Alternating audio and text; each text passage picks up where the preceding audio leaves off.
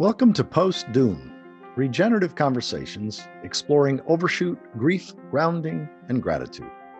I'm Michael Dowd, your host, and in this conversation, recorded in November of 2020, I speak with Krista Hiser. Krista is a PhD uh, at professor at the University of Hawaii in composition and rhetoric, and her passion is taking sustainability across the curriculum. In fact, she's the director of the University of Hawaii System Center for sustainability across the curriculum. She loves the uh, quote from David Orr that students deserve an education relevant to the future that they will inherit. I know Krista because we're a part of a Gaia discussion group, and she reads voraciously and it's just brilliant. And we had fun in this conversation. Here you go.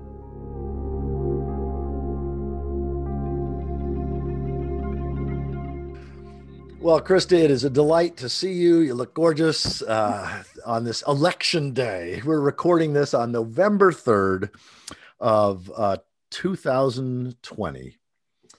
And what an interesting, strange, wonderful, contracting, crazy, you know, collapsing world we live in. And I'm sure we'll go there in our conversation. But anyway, just wanted to welcome you uh, to this series and to say that why I invited you is because I was just so impressed with the Gaianism group that we're a part of, the book study and, and conversation. Um, there were a number of times in that conversation, those conversations that you just said stuff that really impressed me. And and I read aloud to Connie, and she was like, "Wow, who is this woman?"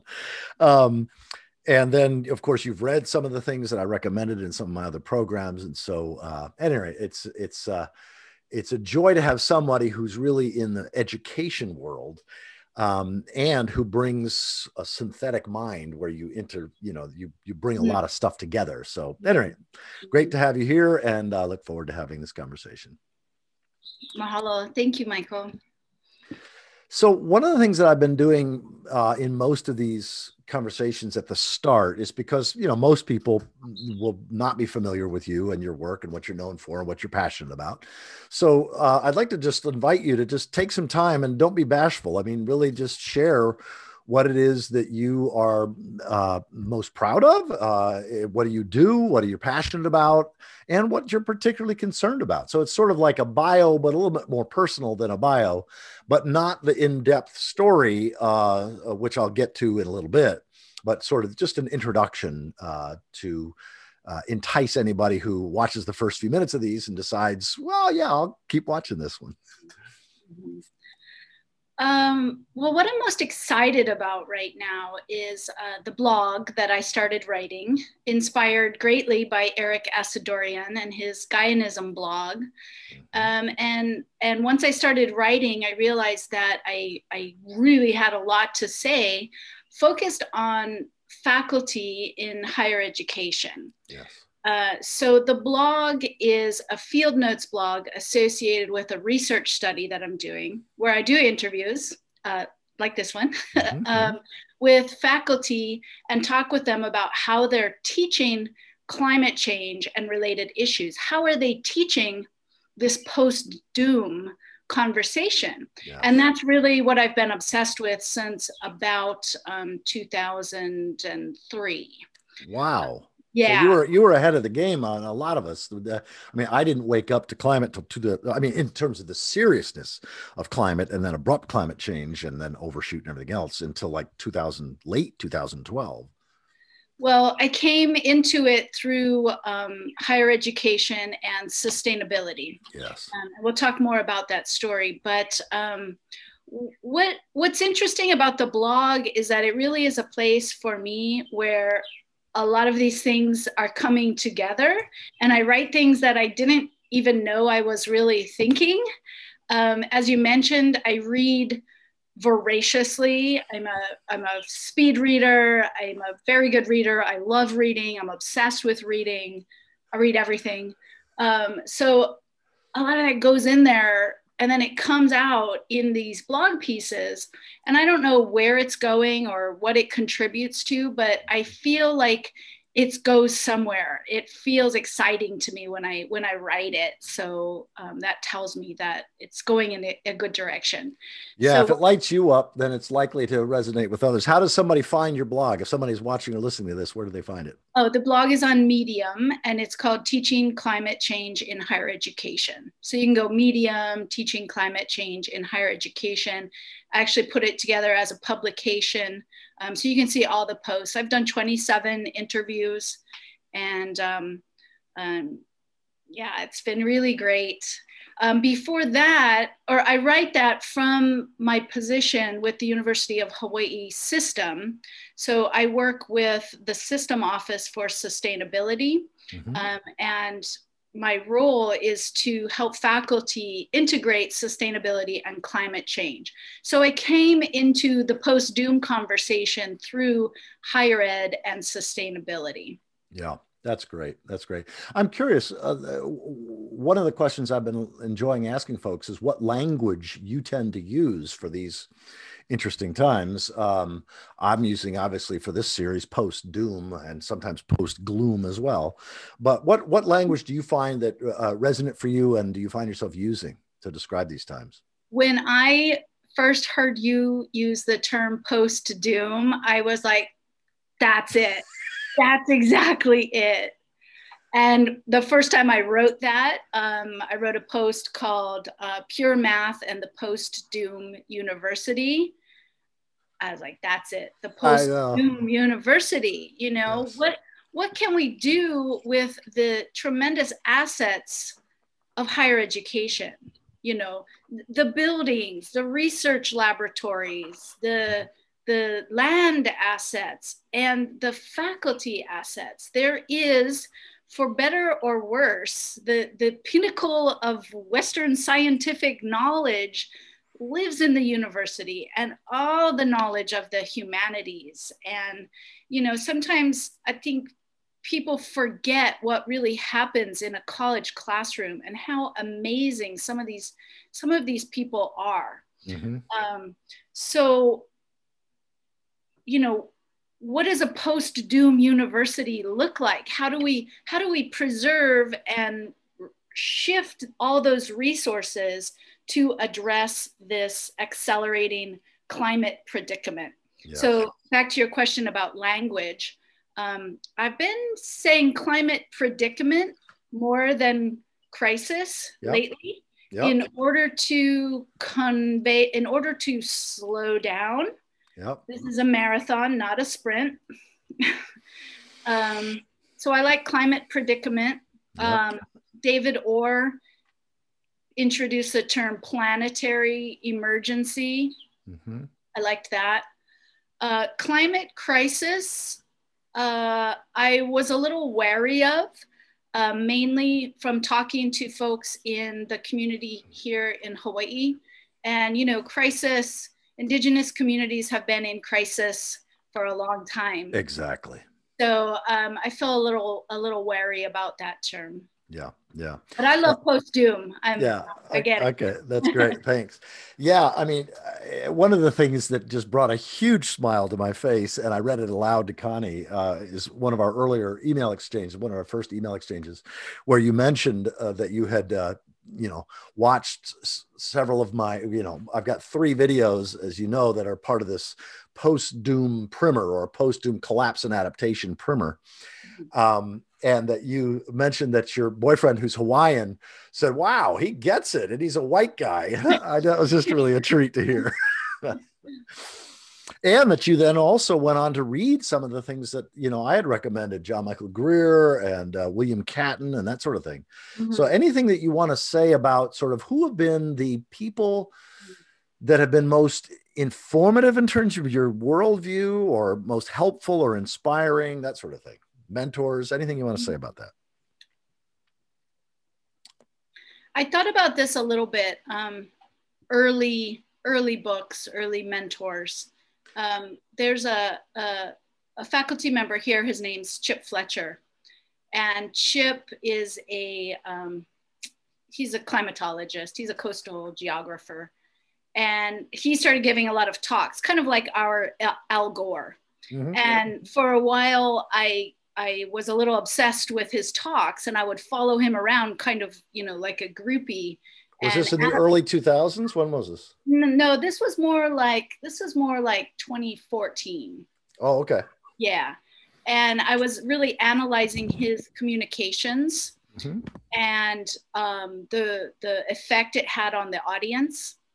You know, so I was really watching the audience and watching the the shock and the numbness that I would see in the in the in the audience. Mm-hmm. And so uh, I was thinking about him as a teacher and how how to convey this message most effectively, especially when your audience is 20 years old. Yeah. You know, it's really different exactly. if you're um, you know 55 or 60 giving these talks and and your audience is 18 or 19 or 20 right um, so I started sort of following Chip around and and talking to him about how to facilitate some follow up from his mm-hmm. conversations. Uh, so people could really grab the information. I've studied the brain a lot. Uh, the book, Don't Even Think About It, yep. um, Our Brains Are Not Wired for Climate Change, um, really started to unlock for me how complex this is yes. as, a, as a teaching um, topic. Mm-hmm. So I had a I had an opportunity. One of the first moments um, I had when I one of the first times I talked to Chip personally. Mm-hmm. We'd been taken over to UH Hilo by the president of the university system, mm-hmm. and he wanted the Hokulea people. Hokulea was, of course, our traditional navigation um, canoe that sailed around the world um, with a message of aloha aina and greeting indigenous peoples in every port. And you know it was amazing and inspiring. Mm-hmm. and the president wanted hokulea people and stem people and sustainability people. He said you know you're all coming and telling me the same kind of thing but you're not working together. Yes, so exactly. you guys need to kind of get together so um, after that meeting at UH Hilo on the shuttle back to the airport, I sat next to Chip Fletcher, mm-hmm. and I said, "I said, Chip, you know, tell me the real deal. What is it that you don't say in, in these talks or when you talk to the press? Like, you great know, question. What's it really like to be you?" Right, that's a great question. and he said, "I said, I said, what should what should I do? Just tell me the truth." And he said why don't you grab a six pack of beer and go to the beach and try to enjoy the next 10 years? Yeah. Yeah. Because like we're done. and and the the I mean yeah. Th- that he was going around giving these talks and that's how he really feels inside yes. the predicament of that. Yes uh, so Chip, that, that's part of what motivated me to do this series, this post doom series, is precisely that. I wanted people who really got the big picture, including the scariest of the stuff, mm-hmm. have done the emotional work, whatever they needed to do to come through to that place of waking up each day excited still to be alive and to make whatever difference they can make and trust the things that are out of our control. Mm-hmm. Yeah, yeah, and um, you know the network that you bring together in those conversations like you know it's different nodes of a, a, a giant planetary externalized cognitive network. And yes. i think it's very very helpful to bring these things together. Okay. I grew up in the midwest. Uh, my grandfather had a farm. My father grew up on a farm. Um, left the farm, became successful.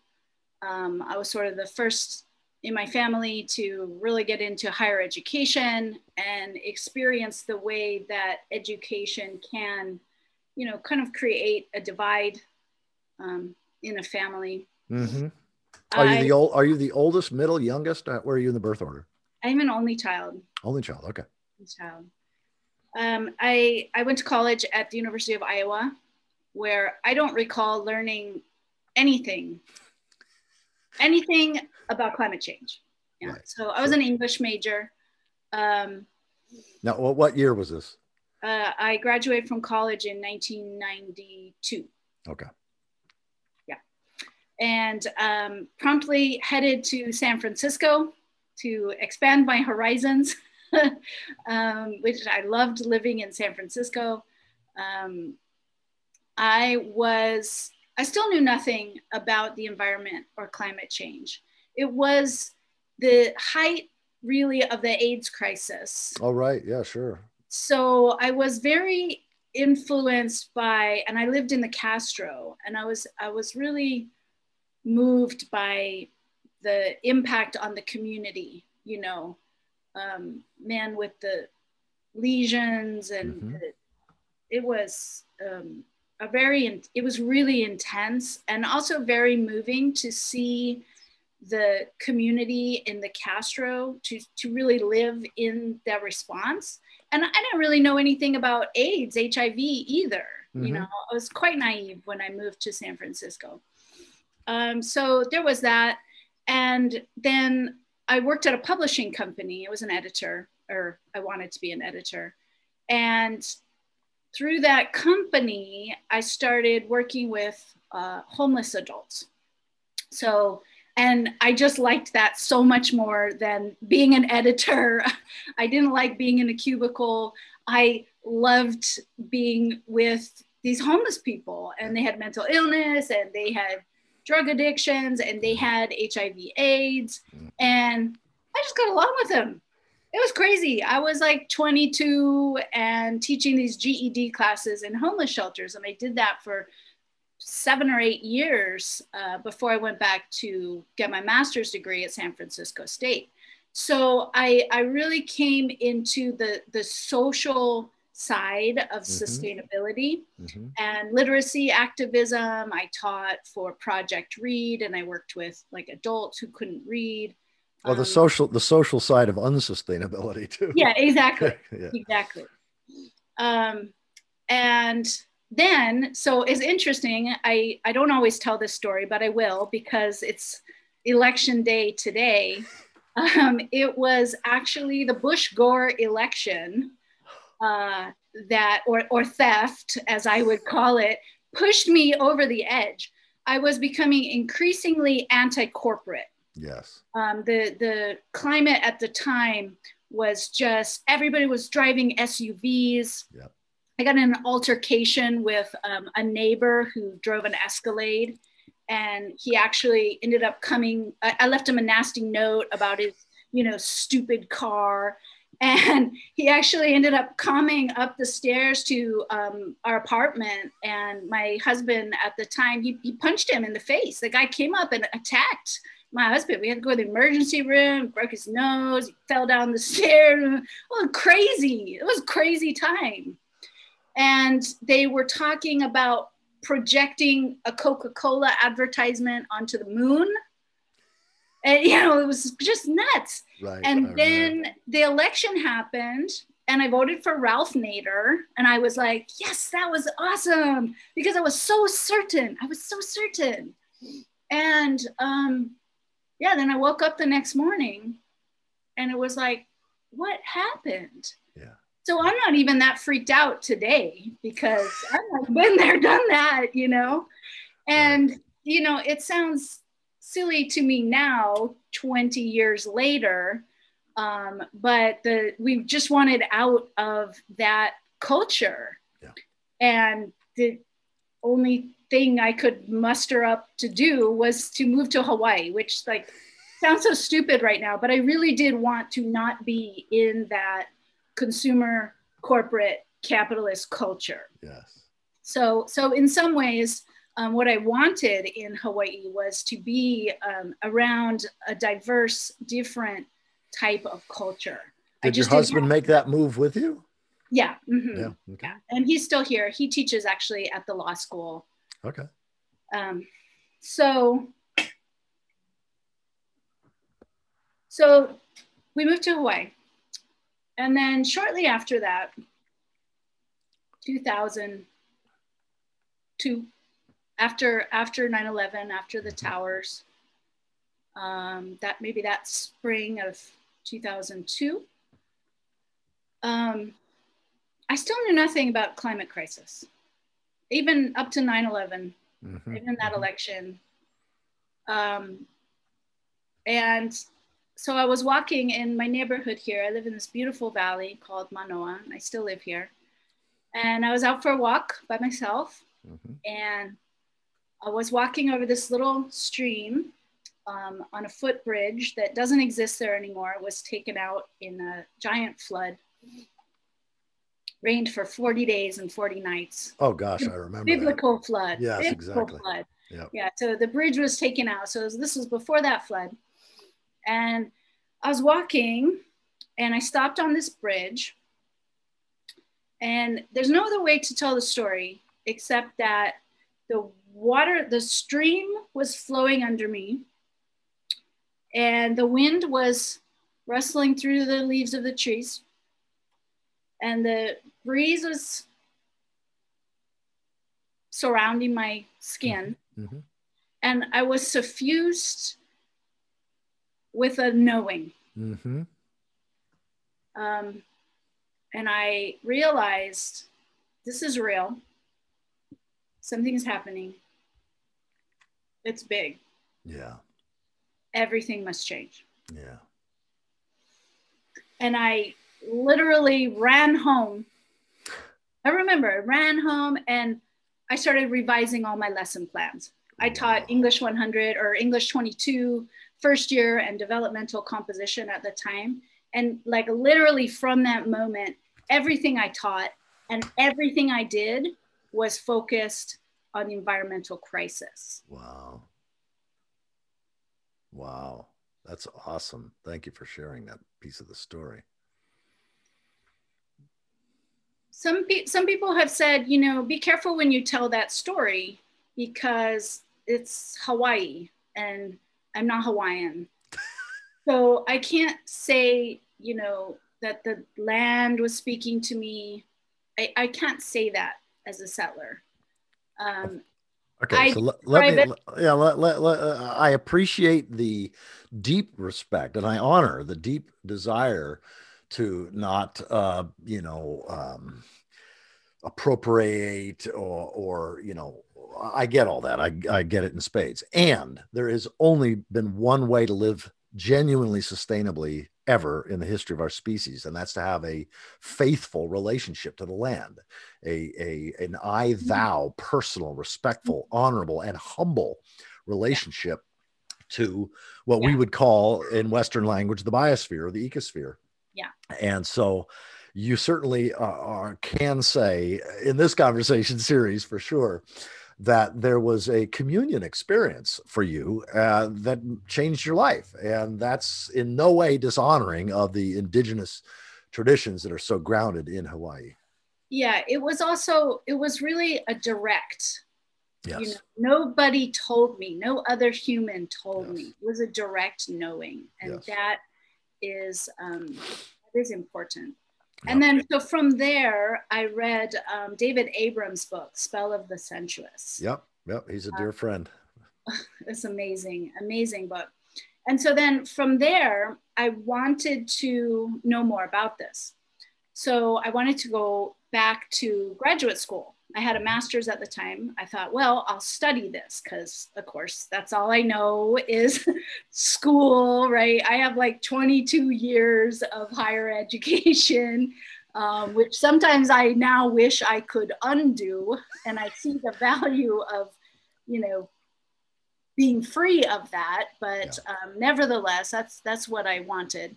So um, at the University of Hawaii, there was no degree in environmental psychology, which is what I was very interested in. Mm-hmm. I was like, mm-hmm. how do people learn this? Yeah. I just learned this, but how do young people learn this? And what does mm-hmm. it do to their sense of the future?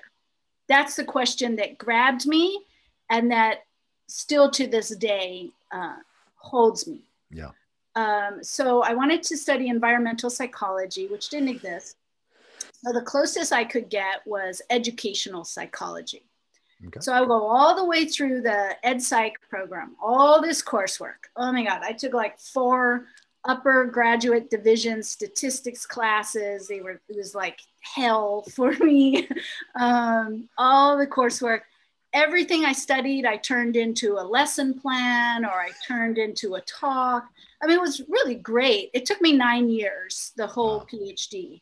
So. I spent nine years in a graduate program, really trying to find a way to study this question of what does this knowledge do to young people and how yes. does someone take this in mm-hmm. and what is happening at the same time i'm going through my own um, process of coming to the post doom yes. um, outlook so uh, this is a, a great part of the story so i come to the moment where i get to um, um, define my research project for my dissertation. I was really excited to do this research. I wanted to talk to adolescents about climate change and ask them what they thought was happening and how they felt about it and what they thought the university should do about it. And what year was this roughly? This was 2005. Okay. Yeah. So I'm a few years into uh, graduate program, having done the coursework. Yep. But my advisor at the time said to me, You can't do that. You can't study that for your dissertation because it would be much too difficult for you to first establish for your committee that climate change is real. Oh, gosh, right. Oh, wow.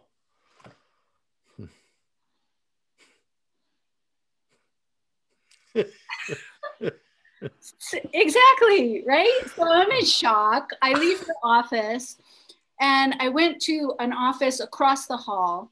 Um, another faculty member um, named Joanne Cooper, qualitative researcher, um, who I was taking a qualitative methods class with. And um, Dr. Cooper said, that's crazy. That's a fantastic topic. I'd love to be your dissertation advisor. I think that's a really important research project. Unfortunately, I can only be your advisor if you're in my program. And I said, okay, well, that's fine. I'll switch programs. so I left EdPsych to educational administration, which I'd never even heard of, frankly. I didn't even know there was such a thing. To be in higher ed and study higher ed is very weird. Yeah, it's a it's a meta position for sure. Yeah. So I, I entered this meta program and had to take more coursework. Mm-hmm. Um, so it took me more years, which was fine. Um, mm-hmm. We get a tuition waiver because I work in the system. So the courses were free for me and mm-hmm. I just took my time and I really stayed in that environment for a long time. Yes. Um, until about 2009 I actually did the first interviews for what would become my dissertation study, which was called um, Students as Stakeholders in the Curriculum. Oh, that's great. Uh, so I talked with students and I also talked with faculty and I also talked with um, administrators. And I remember one group interview that I did with all the top administrators um, on one campus. And the vice chancellor at the time, she said, You know, this is very interesting, and we've never talked about this before. And I think there are still administration meetings where that statement would still be true. We've never yes. talked about this before. Exactly. It's a huge blind spot in higher education yes. to have a mission, to have a vision, and to not have this be central. Yes. Is is is terrifying really yeah. the the resources and the energy and the intellect that we could be putting into not just trying to solve but to preparing right. and to laying a foundation for what will come after the collapse yeah. is a huge blind spot it's crazy yes it is it's like uh, don't even think about it that book. Right. And the way our mind has cognitive blind spots it's like yep. that but at an organizational level. Yes exactly. Um, so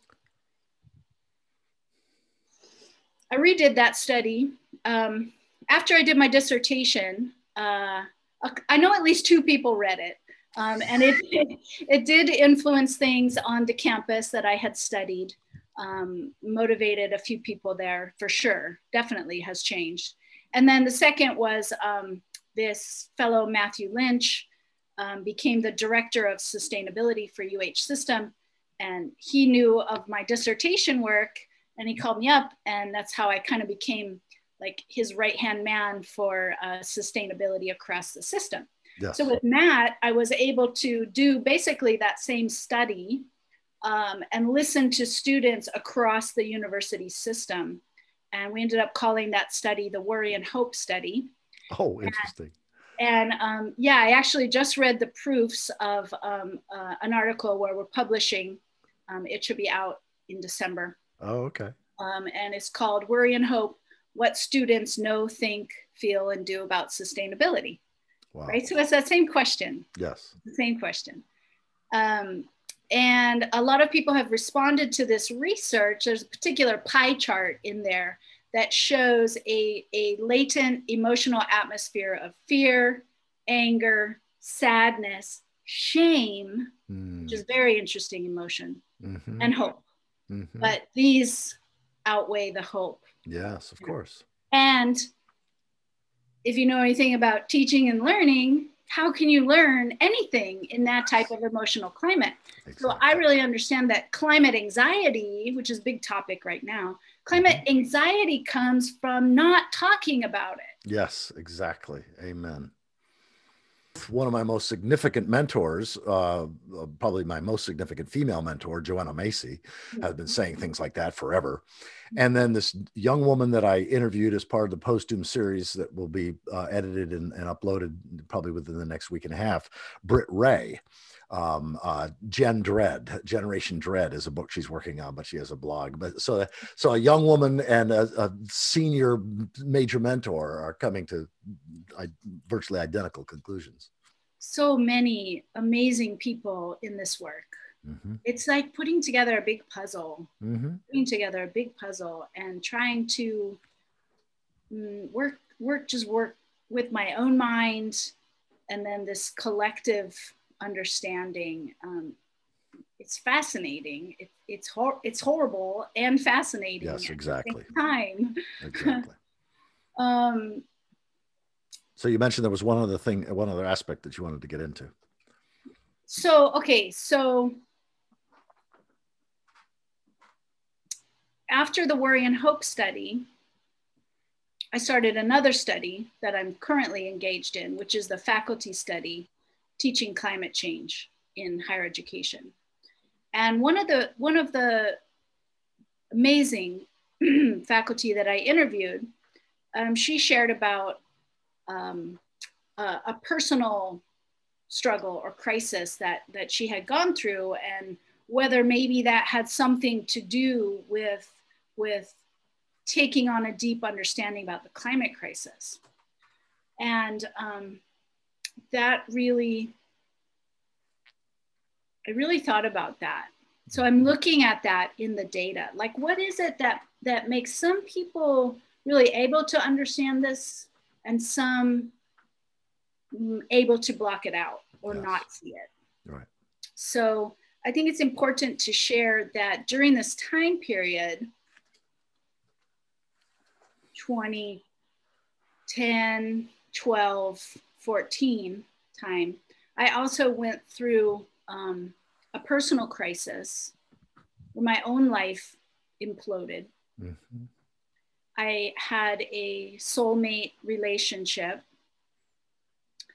Um, and he, I knew him a long time. It's a complicated relationship, but uh, it was very deep and he had suffered a brain injury mm. at a bicycle accident and a brain injury to the frontal cortex, mm. causing him to lose executive function. Mm-hmm. So I said before that I had studied the brain, mm-hmm. but I've studied the brain really up close and personal. Yes. And seen uh, when we lose this frontal cortex is a mess. Yes. So it's almost like we have a collective frontal cortex injury. Wow, that's a fascinating metaphor. I love it. Um, and so, well, and, and and for those who aren't familiar with the brain science uh, connie and i did programs for about nine years on evolutionary psychology and brain science and you know all that thing but but a number of people watching or listening to this conversation won't necessarily know what that means to say lose executive function. Could you just uh, share a little bit about what that's like so that people have a better sense of what that you know i want people to fully appreciate your metaphor in terms of collectively that but yeah. it helps to understand what happens personally as well. Yeah. Um well I mean, I had been interested in this frontal cortex. So we've learned that it's not really mature until 25 or 26. Exactly. So I'm like, hmm, I wonder if this has something to do with how adolescents might be understanding climate change. Mm-hmm. Like, if this is the area that uh, manages planning, execution of tasks, forward forward projections and planning, um, you know, what is this area of the brain like for a 20 year old? And I, you know, I'm not a, a neuroscientist, mm-hmm. but there's a lot of literature on that. And so for my beloved who suffered this injury, for him, it was an inability to get from A to C, mm-hmm. you know, and I mean, and uh, he was a, an amazing, just mythic person. He was, he had a degree in forestry and he was an artist. He made this amazing wood art. Um, he was just a very compelling, amazing person, you know, gorgeous and tall and mm-hmm. talented mm-hmm. and mm-hmm. spoke like seven languages. Wow. And, and for him to lose the ability to reach his visions. He could see things that he wanted to do, uh, something like uh, going to a doctor's appointment. He could see where he needed to get, but to get there and all the things that it took, like getting up and brushing your teeth and getting dressed and eating breakfast and getting in the car and navigating all the way mm-hmm. there and parking the car, mm-hmm. by the time he would get to something so simple that most people just don't even think about, by the time he would get there, he's so exhausted and frustrated yes. that the slightest little thing would just, you know, yes. cause him to, to totally lose it. Yes. So I used to be his brain. I there was a way in which I was able to balance him and help him. And we had like a a bulletin board system and a check-in system and he'd move post-it notes from here to there things like that. This externalized cognition to help him execute tasks. And i mean this was a man with big big visions mm. big big visions that he never got to execute. And um, he ended up committing suicide. Yeah sure i can imagine which is also an interesting part of the metaphor. Yes, exactly. So this took me into a, at least a year that I don't even remember. Yeah. Was I, he able to, was he able to share with you that that's what, what he was going to do or did it just come as a surprise? Yeah. Surprise. Yeah. Yeah. He left um he left these little altars around mm-hmm. his house. Um, so, you know, it was, I knew how and why. Mm-hmm. And it, I knew how and why. Yeah. Yeah. So, yeah. So,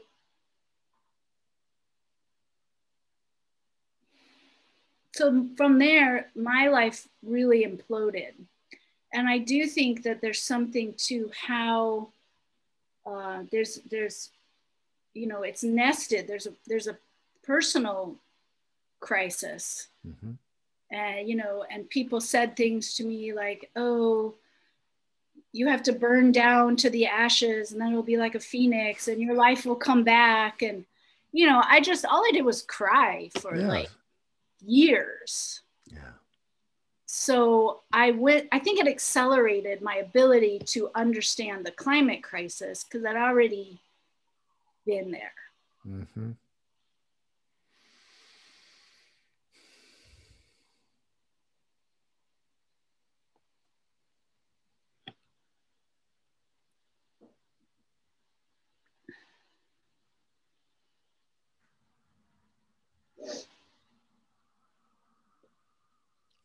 Yeah, it's not abstract for you.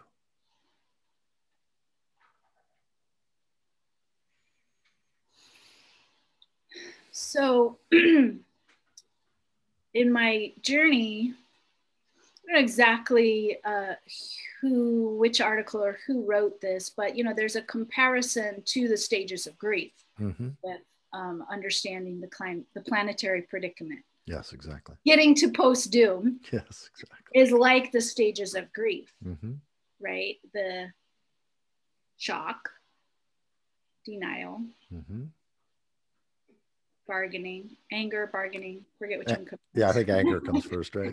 anger, bargaining, uh, and then this acceptance. Well, sadness too. For- right, yeah. sadness, and then you get to acceptance. Right, exactly. Okay, wait. So I'll just say those again. so there's these stages of grief, Mhm. shock, Denial. Denial. shock, denial, anger, bargaining, sadness, hmm and then you come to acceptance. And and sometimes we have to cycle back through that a few times in Right. different order. Right, exactly. So it matters to me with this post doom conversation hmm that I, so it was actually, I think the first person who showed that to me was actually my therapist at the time. Hmm. So I did go to counseling when I was in my personal grief. Sure. And, and I remember her sh- showing me this picture. It had a ribbon. It was like a ribbon that went like this. And this was like maybe two years after the suicide. And she said where where are you on this path? And i pointed like you know somewhere down still in the in the bottom of the Mhm. ribbon. Hmm and she was like you're stuck there. You're stuck. You're not getting out. Hmm and um, i ended up taking an antidepressant for about two years. Hmm which was extremely helpful to Mhm. get out. Yes. i couldn't get out. Hmm and i described it as this this black hole feeling. My personal grief was like getting sucked into a black hole. Yeah. and um, so coming out of that being in what's called on that thing acceptance i feel better personally hmm so I can feel the difference between being in that grief, shock, denial, anger, whatever, and being like, okay, that's what happened. I can tell the story to you today hmm and only cry a tiny bit because I've gone through this. Exactly. There is an acceptance. hmm Um, so I can relate that to understanding the planetary predicament. Exactly. There is an acceptance of it. And you get to the acceptance, and it doesn't mean Right. you know, you're psyched about it or anything. It's terrible, Exactly. but it's different from the grief. Yes, exactly. I heard Catherine Ingram in one of her talks. Uh, I think it was called "Kindness in Harsh Times," uh, where she uh, talked about that that place of of really beyond acceptance, almost finding the gift, is the way Paul Chefurka speaks about it. But that that that deep acceptance then allows her to be present to the news, including including the catastrophic stuff, but it doesn't land as daggers in the heart in the way that it did. Mhm. Yeah, yeah, That's been my experience too. yeah. It allows me to hold space for others. Yeah. And so that's really, you know, where my work is focused on now is um, helping faculty who are in a position of translating this information to the next generation, to young mm-hmm. people. Mm-hmm. How, how can I support them going through this process and, and having the information? Does it need to take this long?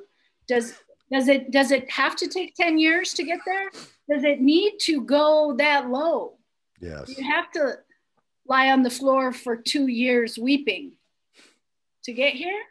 Or is there some way to come to the understanding in, in a more gentle way? I don't know. Maybe that's what the post doom conversation.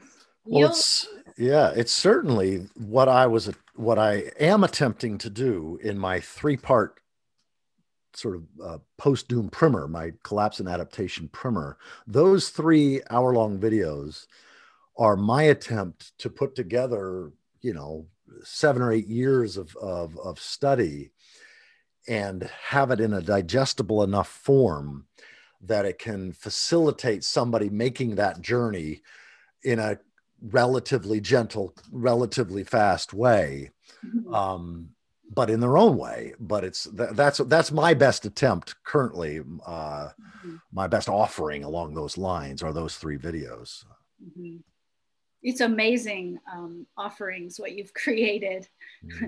and the, all the books that you've read out loud what an interesting way to speak the words and I get to re-listen to some of my favorite books, three or four or five. I mean, I think I've re-listened to William Catton's Overshoot a dozen times over the course of the last five years or so. Krista, I want to ask you because you are just really a shining light in the sort of Gaianism world, and uh, Erik Assadourian uh, and his whole Gaianism project, who I that I align with so deeply, and he, I had a post doom conversation with him, as I'm sure you know. Uh, anything you want to say about uh, him and that work and that context with respect to um, everything else we've been talking about? Mm-hmm. Yeah, I, I used to describe Erik as uh, the doomiest person that I knew. um, he actually came out here to Hawaii, um, I forget what year, and gave his talk, Is Sustainability Still Possible? Yeah. Um, that's how I met Erik. And uh, he told people things like um, you wouldn't be able to have pets, that pets were really unsustainable, and that this made him very unpopular. You know, there's just things we don't want to think about yeah. what it really is going to mean and how soon it's going to mean those things. And I still haven't quite put my finger on it. And I ask people, like, what are we talking here? You know, is it like Jem Bendell, imminent collapse? Uh, Probable catastrophe, years, possible five years, extinction. 10 right. years. Uh, you know, I, I, I don't quite understand that. I guess I live in this 10 years, space, mm-hmm. um, but it's it's still an open question in my mind. But anyway, um, I, I, met Erik a few times after that when he was still with Worldwatch, mm-hmm. and I find it very interesting that someone who um, works for a think tank most of his adult life. What do you do after you work for a think tank? Well, you start a spiritual philosophy. Yes, exactly. You know, I don't think he calls it a religion. I think he calls it a spiritual philosophy. What do you exactly. do? You homeschool your kid and start a spiritual philosophy. So um, I, I, would mention that um, another important piece of, of my path has been uh, the community in Topanga, California, with Deena Metzger. Mm-hmm. Yeah, I'm hoping you were. I was hoping you were going to say. Yeah, that, yeah, yeah. Deena is a, a really important teacher and mentor and friend, mm-hmm. and um, so the first time I called Deena, I, I called her. I called her on the phone, and I was weeping. I was weeping, and she said, "Why don't you just come?" She's like, "The writer's intensive starts in." something like five days. Why don't you come? I'm gonna make a space for you there. And I just, I just said, okay, okay, Tina, you know. And uh, so I went to the writers intensive, and I ended up going to Topanga maybe five times in a year. wow. and participating with that community in what she, what she calls daré, which is a Shona word for council, mm. um, that she's been holding there for 30 years. And it involves healing work and it involves council, which is sharing stories mm-hmm. without having an agenda or getting to a particular place, you know, um, thinking slowly mm-hmm. and speaking in story. Mm-hmm. Um, and that's been very important. And then when did that when did that begin for you? That was um, that was just like two years ago. Okay, good. I've done writers intensive with Deena twice. Okay. And uh, the second time was virtual because of COVID. Right, of course. I did it right here in this very spot in this very valley. Um, and some of what I wrote about was that moment that I shared with you. Mm-hmm. Um, and how it relates to the the mo'olelo or the story, the stories of this valley Yeah. and there's a goddess Kahalaopuna. Mm-hmm. Um, and so I did. I've done some some real exploration of that mo'olelo, which involves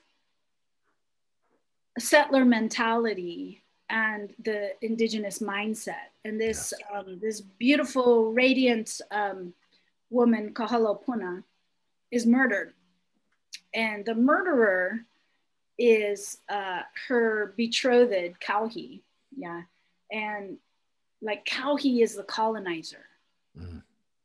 and he murders her, mm. and he murders her again. She comes back to life, murders her again, keeps trying to murder this indigenous spirit, right?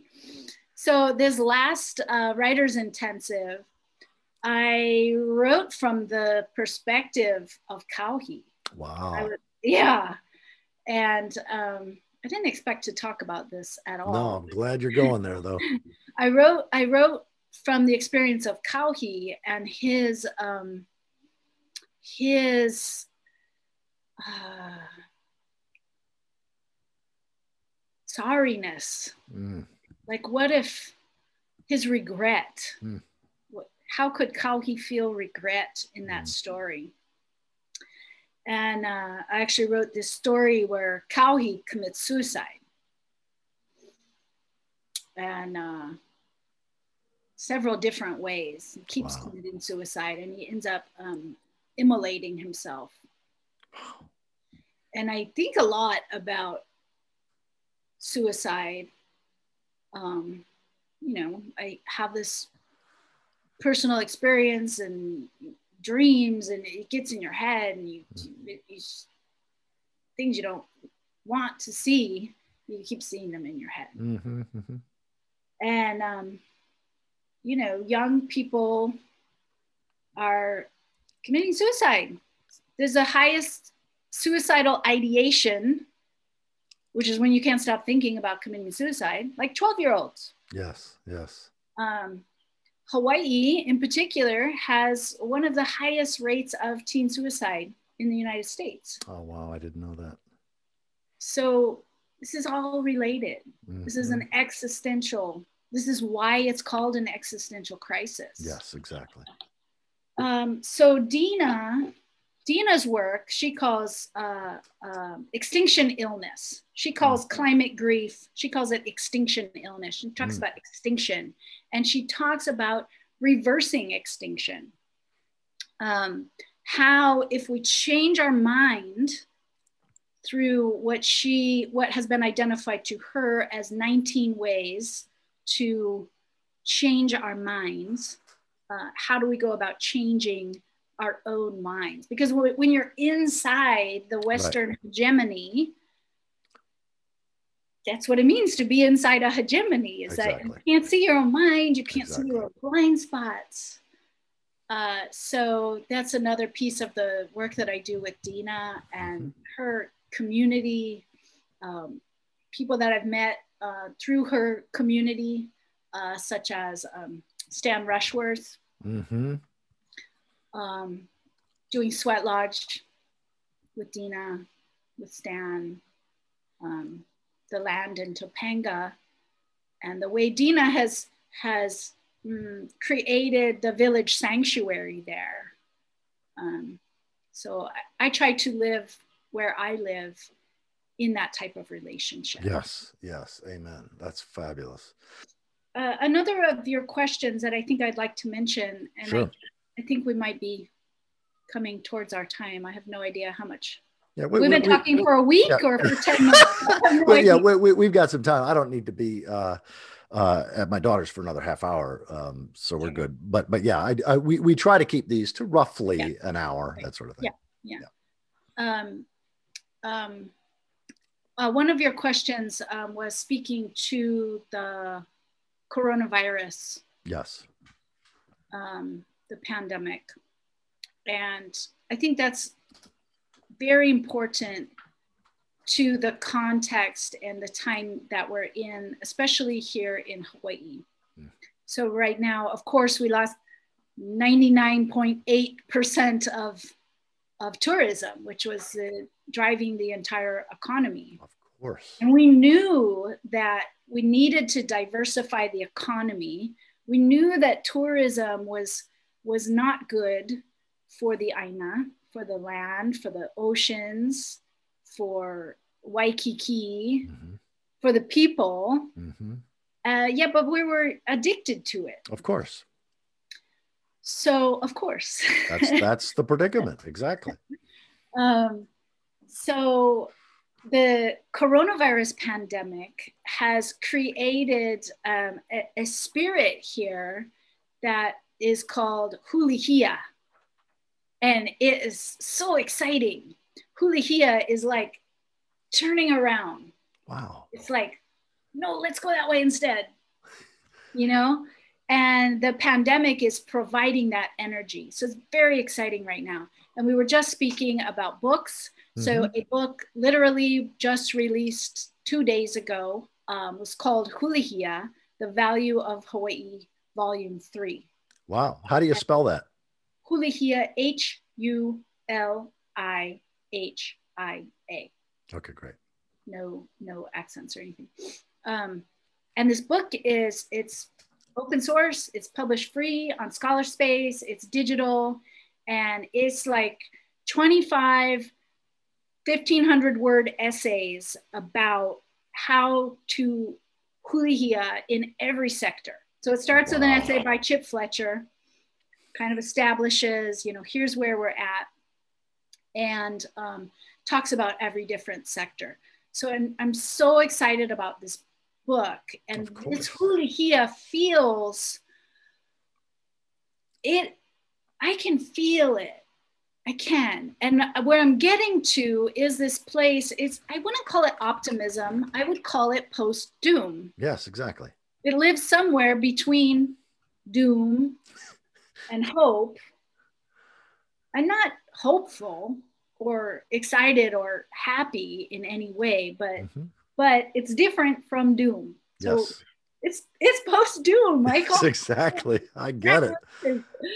So um, I remember when we were setting climate goals for 2020 or 2030. It's like, oh, let's have renewable energy by 2020. No, it's 2030. No, 2025. Like, I remember feeling, who cares? Because we're not gonna, it's not gonna happen. Yes, exactly. and like i don't know when we were making all those goals 10 to 2010 12 something. I And call then, it the I call, I call it the idolatry of human agency. right? Like oh we'll we'll just agree to keep it under two degrees celsius. Like um that means nothing.